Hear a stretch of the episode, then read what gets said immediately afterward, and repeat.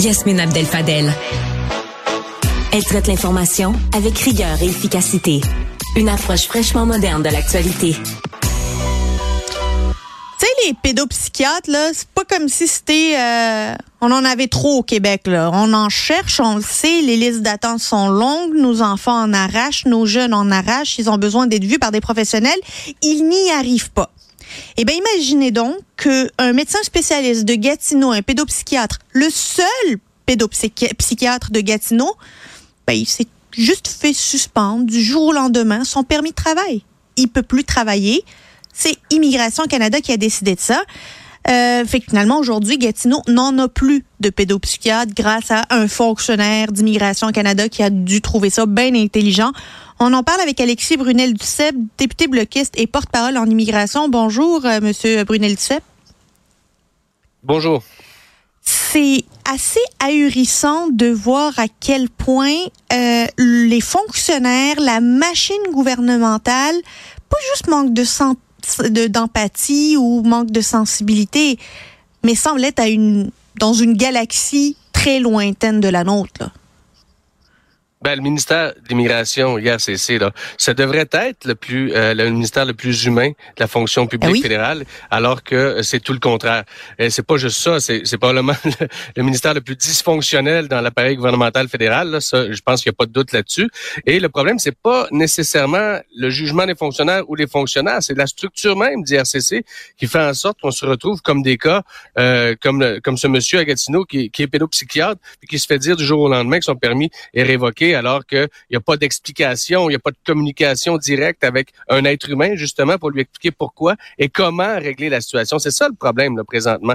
Et quand on est rendu au troisième ministre depuis le 2019 à, ce poste-là, ben, je pense que euh, si on change le capitaine à chaque fois, ça n'empêchera pas le bateau de couler. Donc, encore une fois, c'est lamentable euh, et, et c'est incohérent comme décision et on se retrouve devant le fait accompli par chance, ça a été médiatisé par un, journaliste de Québécois, Hugo Duchesne. Et malheureusement, par contre, encore une fois, il a fallu que ce soit médiatisé pour que ça se règle. Parce que ce que j'en comprends, c'est que c'est en voie d'être régularisé parce qu'il y a eu un article. Mais combien de centaines de cas, combien de milliers de cas ne sont pas médiatisés et se retrouvent euh, devant devant un fait accompli et doivent s'en retourner d'où ils viennent? C'est extrêmement malheureux. Mais c'est quoi problème à IRCC? Est-ce que c'est le nombre de fonctionnaires qui sont manquants ou c'est la qualité de la formation qu'on leur donne qui fait en sorte qu'on s'en sort pas? C'est la structure même d'IRCC. Il y a beaucoup de sous-ministres adjoints qui sont extrêmement réfractaires au changement. Donc, c'est pas le changement, il est voulu, il est désiré. Moi, je parle à des fonctionnaires, à des agents d'IRCC là, quotidiennement, bien sûr sous le couvert de l'anonymat, là, qui veulent pas sortir public, mais qui me disent, on veut que ça change, mais ça arrivera pas parce que juste en haut de nous, l'étage en haut de nous, euh, nous disent que tout va bien, Madame la Marquise, puis que à force euh, euh, de peut-être faire des annonces, on va ajouter 80 milliards par-ci, 60, 700 millions par-là pour les ressources. Si c'est mal dépensé cet argent-là, si la structure même change pas, ben on y arrivera pas. Et, tous les, les, rapports qui sont déposés au comité immigration sont toujours tablettés. Il n'y a aucune recommandation qui est suivie euh, par le ministère ou ses ministres. Et, ben, encore une fois, je le dis, c'est le ministère le plus dysfonctionnel. Et malheureusement, ça a des impacts sur des personnes. Tu sais, c'est quand même euh, le ministère de l'immigration, un ministère qui change la vie des gens là, dans ses ben décisions. Là. Ça a des impacts énorme sur la vie des gens qui font affaire avec ce ministère-là. Et pas juste les gens, on l'a vécu aujourd'hui, pas juste les gens qui font affaire avec eux, mais les communautés qui veulent recevoir ces gens-là. Et, et, donc, ça a des impacts hallucinants sur des communautés entières. Et pourtant, on continue encore à voir presque quotidiennement euh, des dossiers comme ça dans les médias. Euh, et, là, on parle pas de cas de déportation qui sont sous de mauvais motifs. On parle pas de, de, de travailleurs étrangers qui arrivent pas dans des usines. Et là, l'usine est obligée de fermer des quarts de travail, ce qui va impliquer euh, des conséquences sur tous des villages entiers, là, des fois euh, en région. Donc, franchement, là, il y a, y a, un sacré, il y a un sacré tour de roue à faire euh, dans ce ministère-là. Euh, euh, malheureusement, on dirait que le gouvernement s'en contrefout complètement. Mais on, ne demande même pas à ce que on révolutionne les opérations à l'IRCC, juste à répondre aux demandes, juste à avoir quelqu'un qui puisse prendre les questions puis qui puisse y répondre. Je vais vous donner un exemple que j'ai vécu pas plus tard qu'hier. Moi-même, moi, je suis pas née au Canada. J'ai un certificat de citoyenneté Je le trouve pas. Mes parents ont déménagé, j'ai déménagé, j'en ai pas besoin au quotidien. Je n'ai pas mon numéro de certificat de citoyenneté, c'est pas, tu sais, je l'ai pas. Mais j'en ai eu besoin aujourd'hui. Ben, si je, peux, je veux demander une copie à IRCC, c'est neuf mois d'attente. Une copie. C'est neuf mois d'attente, puis pire que ça, euh, si vous vous faire avancer, euh, et que je suis obligé de vous conseiller, appelez le bureau de votre député. Et parce qu'on est rendu carrément les appendices, des bureaux satellites d'Immigration Canada ou de Service Canada, là, les bureaux de députés, parce que quand les gens appellent au bureau de député qui ont un problème dans leur dossier, ils parlent à quelqu'un.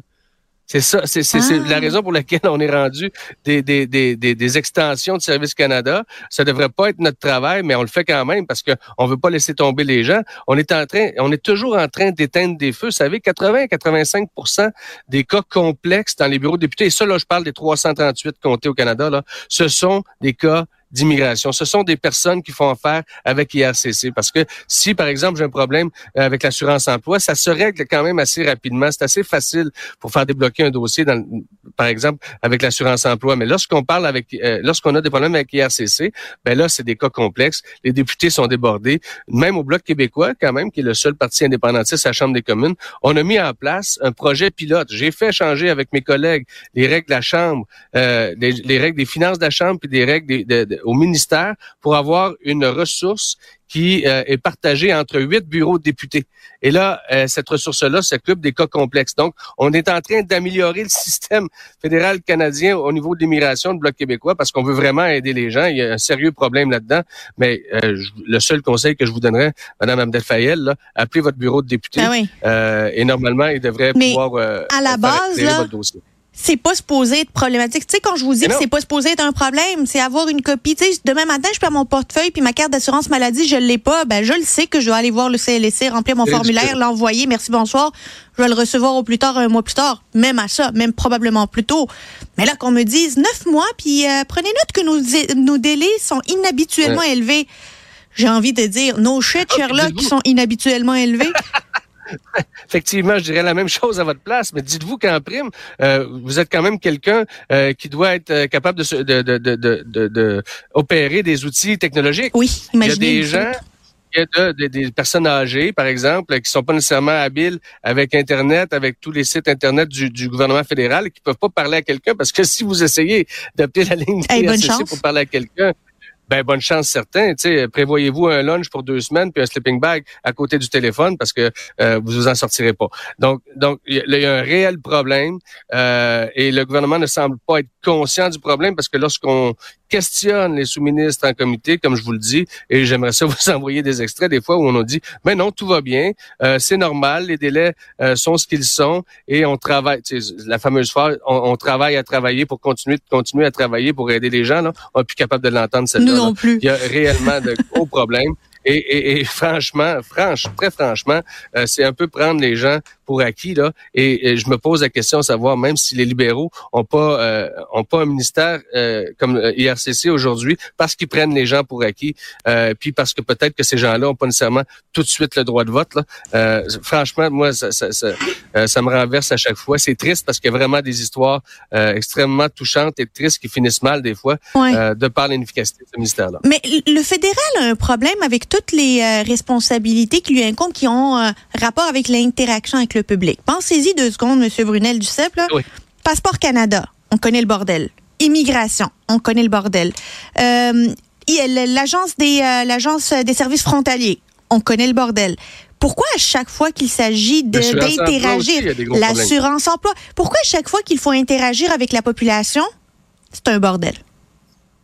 J'ai envie de vous dire, Mme Adelfayel, euh, et je ne veux pas vous faire un pitch euh, sur l'indépendance du Québec, mais il y a une solution à ça. Ah. C'est de se débarrasser de ce gouvernement-là qui est euh, visiblement de trop. Parce qu'à chaque fois qu'il y a un service qui est offert aux citoyens du gouvernement fédéral, on voit ce que ça donne. mais à, suivre, à suivre votre logique, mais à suivre votre logique, quand je regarde l'état de l'éducation au Québec puis l'état de la santé au Québec, il faudrait peut-être que Brassard se sépare aussi. Là. Ouais, mais ça se pourrait tu que le fédéral euh, nous avons pas tous les transferts. Ça aussi, c'est un problème. Pourtant, mes taxes, mes impôts, vos taxes, vos impôts, Mme Abdel-Fayel, s'en vont à Ottawa et on regarde comment c'est dépensé, surtout dans, dans le contexte d'Arrive-Can. Je vous jure qu'Arrive-Can ne serait pas arrivé dans un Québec indépendant. Alexis Brunel Duceppe, député bloquiste et porte-parole en immigration. Euh, merci beaucoup pour, pour avoir accepté notre invitation. C'est un plaisir. Au revoir.